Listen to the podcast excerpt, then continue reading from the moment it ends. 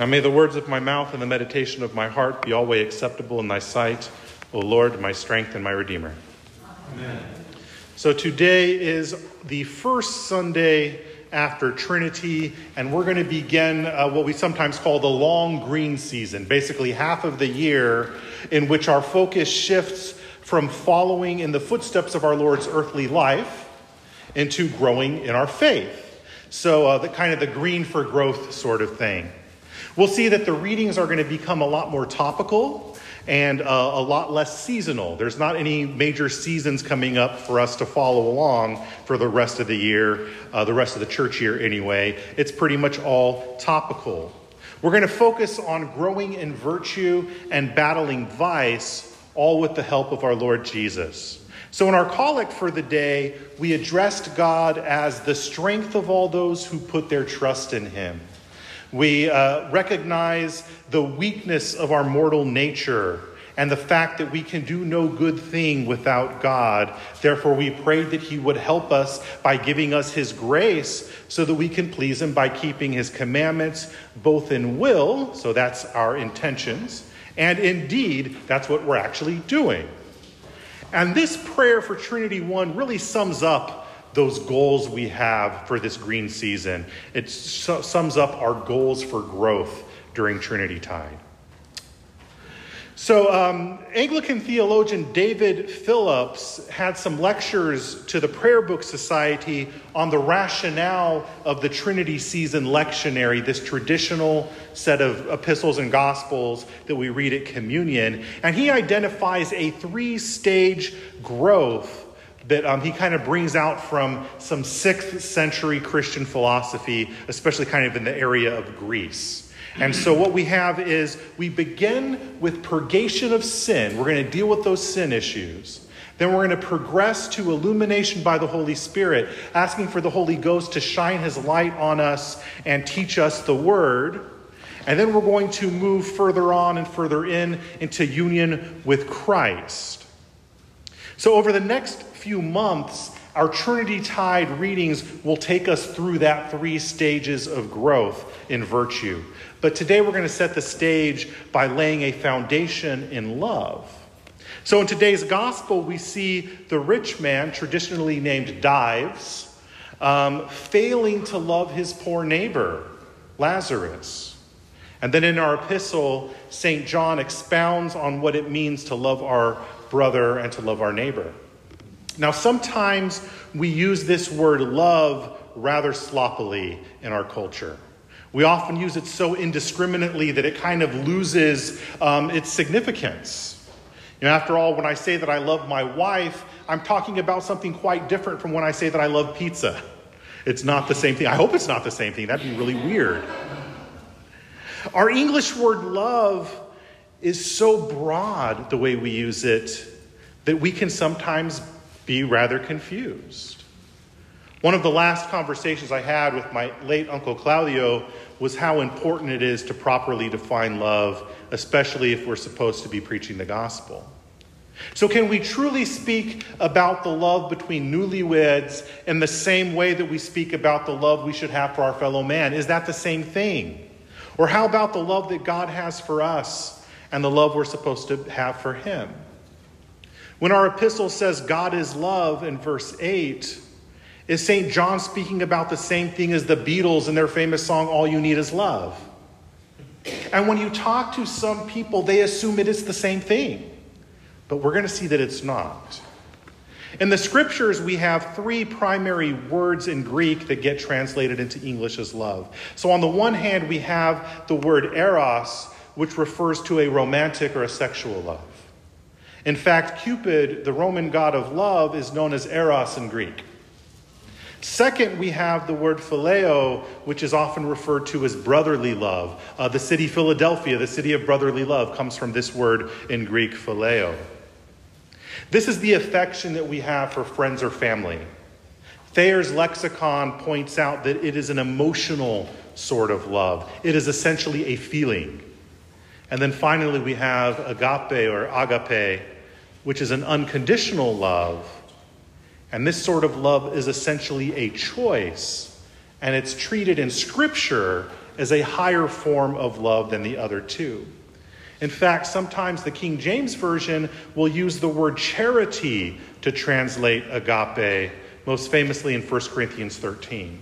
And again, hearkening back to a broader use of the word charity than we typically use it today. So, throughout our epistle reading, this third love, agape, is what we're talking about. God's love is not just a feeling, it's not a romantic love. Rather, it's an unconditional, it's a choice, and it's rooted in God's own nature. The fact that love flows from God's nature is of utmost importance to our understanding of the duty that we have to love God and the duty we have to love our neighbor. Last week, of course, was Trinity Sunday when we remembered that we worship three persons who are one God. We really focus on that doctrine of the Trinity. So we don't have three gods. We don't have one person who's acting in three different roles. We have one God who is three person, eternally exists as three persons. Each person is God, not merely part of God. Each person is distinct. The Father is not the Son, the Son is not the Spirit, and the Spirit is not the Father. Nevertheless, we have one God, not three. The unity of these three persons is such that Jesus can accurately say, I and the Father are one, even while remaining a distinct person from the Father. This is certainly confusing. Again, we talked about this last week, but arithmetic does not limit our Lord. It's often been said that we can't comprehend the Trinity, but we can apprehend the Trinity. That is, we're not going to fully understand the doctrine, but we can affirm what Scripture tells us about it and what we see in the creeds. One of my favorite aspects of Trinitarian doctrine, something we did touch upon last week, is the fact that it means that God is essentially relational. That is, God has always loved. The Father has always loved the Son. The Son has always loved the Father. And St. Augustine teaches us that the Spirit has always been that personal bond of love between the Father and the Son. This is in part what St. John means when he says God is love.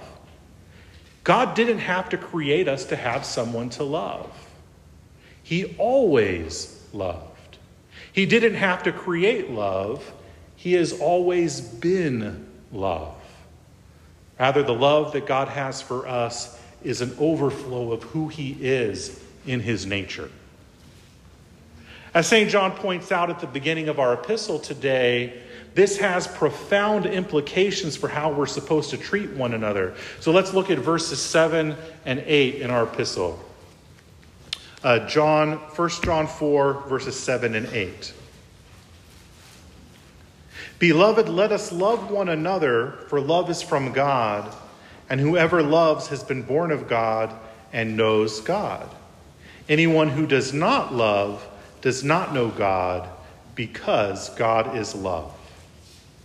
So, in these two verses, that word agape, or one of its derivatives, is used seven times in two verses. So, St. John addresses us as beloved, that is, those who are loved. Okay, loved by whom? Well, by God first and foremost, but also by the apostle. Because the apostle John is showing that same love of God for us, for his audience. Because we are then beloved, we are commanded to love one another. Only those who are loved can love. Why? Well, because as the epistle says, love is from God, and whoever loves has been born of God and knows God. So, without being reborn, without being regenerated by the Holy Spirit, we cannot love with supernatural agape love. But when we are born of God, we will naturally know God and we will naturally love our brothers and sisters with the same kind of love that God loves us. And if God's love in us does not bear fruit in the form of loving each other, that lack of proof, or that lack of fruit, is proof that we don't really know God. Why is that? Well, because God is love. St. John goes on then to show us how we know that God does indeed love us. Let's pick up in verses 9 and 10. In this, the love of God was made manifest among us, that God sent his only Son into the world so that we might live through him. In this is love, not that we have loved God, but that he loved us and sent his Son to be the propitiation for our sins. So, the ultimate demonstration of God's love was the Father's willingness to send the Son and the Son's willingness to be sent all for the purpose of becoming a bloody sacrifice for our propitiation. That word propitiation um, connotes atonement. And in the Old Testament, we see that atonement sacrifices restored the relationship between God and his people because the people were prone to stray from him through sin.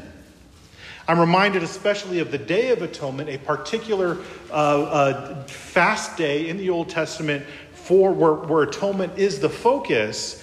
And the Day of Atonement has two goats for sacrifice. So the first goat was literally sacrificed, it was killed in the temple um, as a sin offering. And Leviticus 16 tells us that the blood of this first goat was to purify the temple and to purify the people from the uncleanness of the people's sins. Their sins not only defiled them, but it defiled God's house also. Hebrews 9 reminds us that under the law, almost everything is purified with blood, and without the shedding of blood, there is no forgiveness of sins. That's Hebrews 9:22. Really, the book of Hebrews is a long exposition on the Day of Atonement and how that applies in, in a new covenant context. Um, worth a study in the future. But there's also a second goat on the Day of Atonement, and that's the scapegoat who's exiled into the wilderness after the priest confesses the iniquities, the sins, and the transgressions of the people onto the goat, lays them upon his head, and then sends him out into the wilderness. Our Lord Jesus fulfills both of these goats. He sheds his blood on the cross to purify us from our sins, and he takes our sins upon himself as he's exiled to the grave only to rise again three days later as proof that he's greater than death, that he's greater than the world, the flesh, and the devil, that he's able to atone for our sins. Make no mistake, this is an act of love on Jesus' part and on the Father's part. A traditional reading among uh, Judaism, at least today, I'm not quite sure how old this tradition goes. It might have even been um, as, as old as the New Testament times. But a traditional reading uh, on the Day of Atonement is the binding of Isaac from Genesis chapter 22, in which Abraham shows his love for God by being willing to sacrifice his beloved son Isaac.